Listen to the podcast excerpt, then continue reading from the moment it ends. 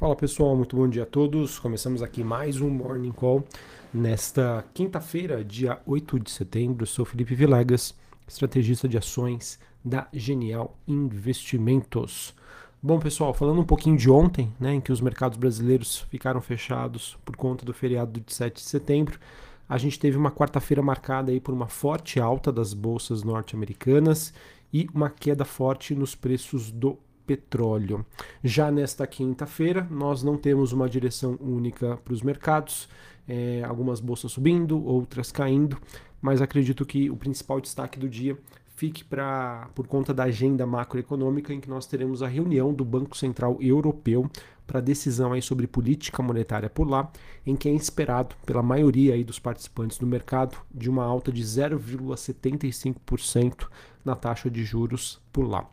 É, essas apostas, pessoal, para essa alta dessa magnitude, elas já eram, elas foram, na verdade, mais consensuais no passado, mas diante dos dados fracos para atividade é, econômica na região, isso acabou trazendo alguma cautela por parte dos economistas que recolocaram em alguma probabilidade de alta de 0,5%. Enfim, vamos ver qual que vai ser essa decisão super importante entre 0,5% e 0,75%.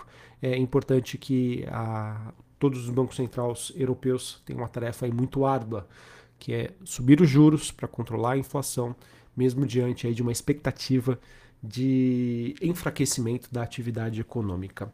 Até o momento, pessoal, na Europa nós temos a bolsa de Londres subindo 0,20, bolsa francesa alta de 0,34 e a bolsa alemã caindo 0,25. Falando um pouquinho mais agora sobre Estados Unidos, S&P Futuro e Dow Jones eh, e a Nasdaq, essas bolsas aí, é, praticamente todas elas no 0 a 0, um leve viés positivo. É, ontem a gente teve a divulgação do livro Bege, que trouxe aí relatos é, de moderação no aumento dos preços nos Estados Unidos, o que acabou se refletindo em um movimento positivo para as bolsas americanas ontem. Nesta quinta-feira a gente tem o presidente do Fed, Jeremy Powell, ele que deve falar aí por volta das 10 horas da manhã, horário de Brasília. Obviamente que o mercado vai estar atento às suas falas. É, sobre o noticiário por lá, a gente tem aí cada vez mais jornais, né, importantes fontes é, do, do, Banco Central norte-americano, mostrando que as sinalizações aí do Fed apontam para uma alta de 0,75 na próxima reunião, é, que deve acontecer agora no mês de setembro. A gente teve o Goldman Sachs, revisando também para cima as suas expectativas sobre trajetória de juros nos Estados Unidos. É, no caso, o banco elevou a sua previsão para o ritmo de aumentos do Fed. Ele que espera agora uma alta de 0,75 na reunião deste mês e uma alta de 0,5% em novembro. É, só para vocês terem uma ideia, as expectativas anteriores do Goldman Sachs apontavam por uma alta de 0,5% nesta, neste mês e 0,25% em novembro. Beleza? É, sobre o VIX, a gente tem uma alta de 1%, o VIX, que é um índice de volatilidade, ele que segue na faixa dos 25 pontos. O dólar index DXY caindo 0,27, 109,55 pontos. Taxa de juros de 10 anos caindo 0,5% a 3,25. Bitcoin subindo 3%, apresentando uma forte recuperação. Ele que se encontra na faixa dos 19.316 dólares. Lembrando que ontem ele chegou a negociar abaixo desse patamar, né, na faixa dos 18 mil dólares. E acho que é isso que nós temos de movimentações. Sobre a Ásia, tá? Bolsa de Xangai na China, queda de 0,33%. Bolsa de Hong Kong, queda de 1%. A bolsa japonesa, alta de mais de 2%. O último dado que nós temos em relação à China, que já foi precificado, pois ele foi divulgado na terça-feira à noite, é de que os indicadores de importação e exportação, ou seja, sua balança comercial, acabaram confirmando um cenário extremamente desafiador para o crescimento da China e, por consequência, do mundo. As exportações cresceram 7,1% em agosto na base anual, porém esse é o ritmo mais lento desde o mês de abril. Já as importações cresceram apenas 0,3%, desacelerando de 2,3%, sendo que o consenso era de um crescimento de 1,5%.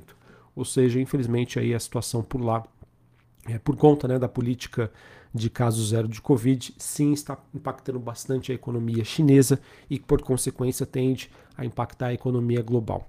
Ainda falando sobre a China, a gente teve aí, a gente segue com notícias sobre a mega cidade de Chengdu, ela que estendeu aí os bloqueios nas maiorias, na, na maioria das áreas do centro, tá? mostrando que a situação ainda segue bastante complexa por lá.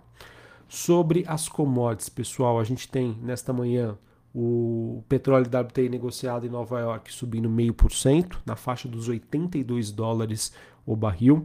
É, lembrando que, apesar desse movimento de recuperação, o petróleo que segue nas mínimas desde o início da guerra da Ucrânia, obviamente por conta das preocupações com a desaceleração das economias né, na China, Europa e também é, nos Estados Unidos. É, ontem a gente teve o petróleo despencando quase 6%, esse que é o menor nível em cerca de oito meses. Enquanto isso, a gente acompanha o noticiário que nos informa que Vladimir Putin, é, presidente da Rússia, ameaçou estender o racionamento das exportações de gás e cortar o fornecimento de petróleo caso os países ocidentais avancem com os planos de colocar um teto para o petróleo russo.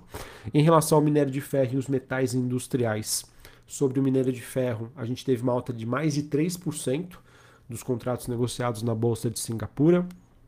A notícia que influenciou positivamente o minério de ferro foi que uma grande cidade chinesa, é, em Zhengzhou, que é uma capital aí provincial de cerca de 10 milhões de habitantes, ela disse que todos os seus projetos habitacionais que estavam parados devem retornar até o dia 6 de outubro. Se isso realmente se confirmar, poderia ser algo positivo. Mas enfim, pessoal, acredito que essa notícia vem também em conjunto com um mercado aí de, do minério de ferro né, bastante leve, que caiu bastante, ou seja, tecnicamente falando, sobrevendido e que abriu espaço para essa recuperação.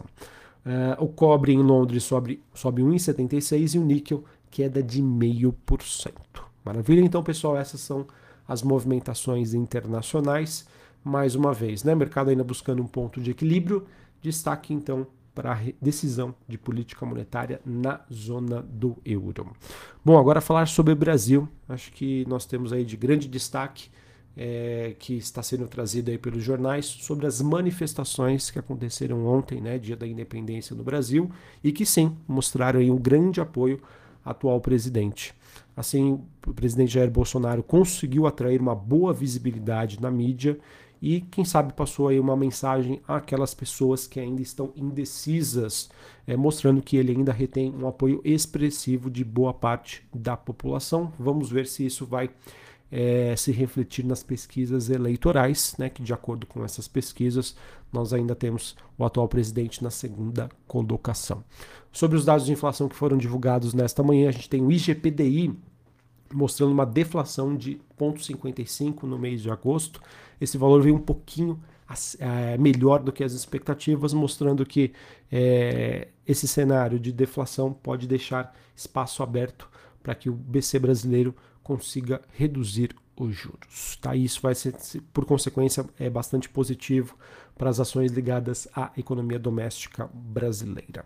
Para a gente encerrar aqui falando sobre o noticiário corporativo, nós tivemos a Aeroshen, ela que é uma empresa com sede na Suíça e origem russa, é, que desde dezembro né, controla fertilizantes Ering e ela teria estabelecido o preço máximo de R$ 19,96 por ação a serem pagos aos acionistas minoritários da Fertilizantes Ering em uma possível OPA tá, das ações restantes.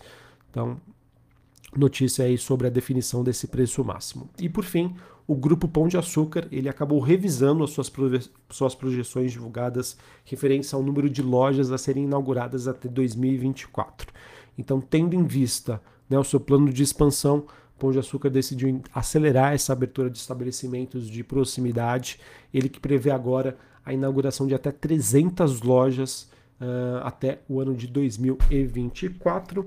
Notícia, na minha opinião, positiva para a companhia, que já vem passando por um processo de alta diante né, de uma melhora operacional, venda de ativos e também uma possível, uma possível volta aí do Abílio Diniz. Beleza? Bom, pessoal, acho que é isso então que eu tinha para passar para vocês. Um abraço a todos, uma ótima quinta-feira para vocês e até mais. Valeu!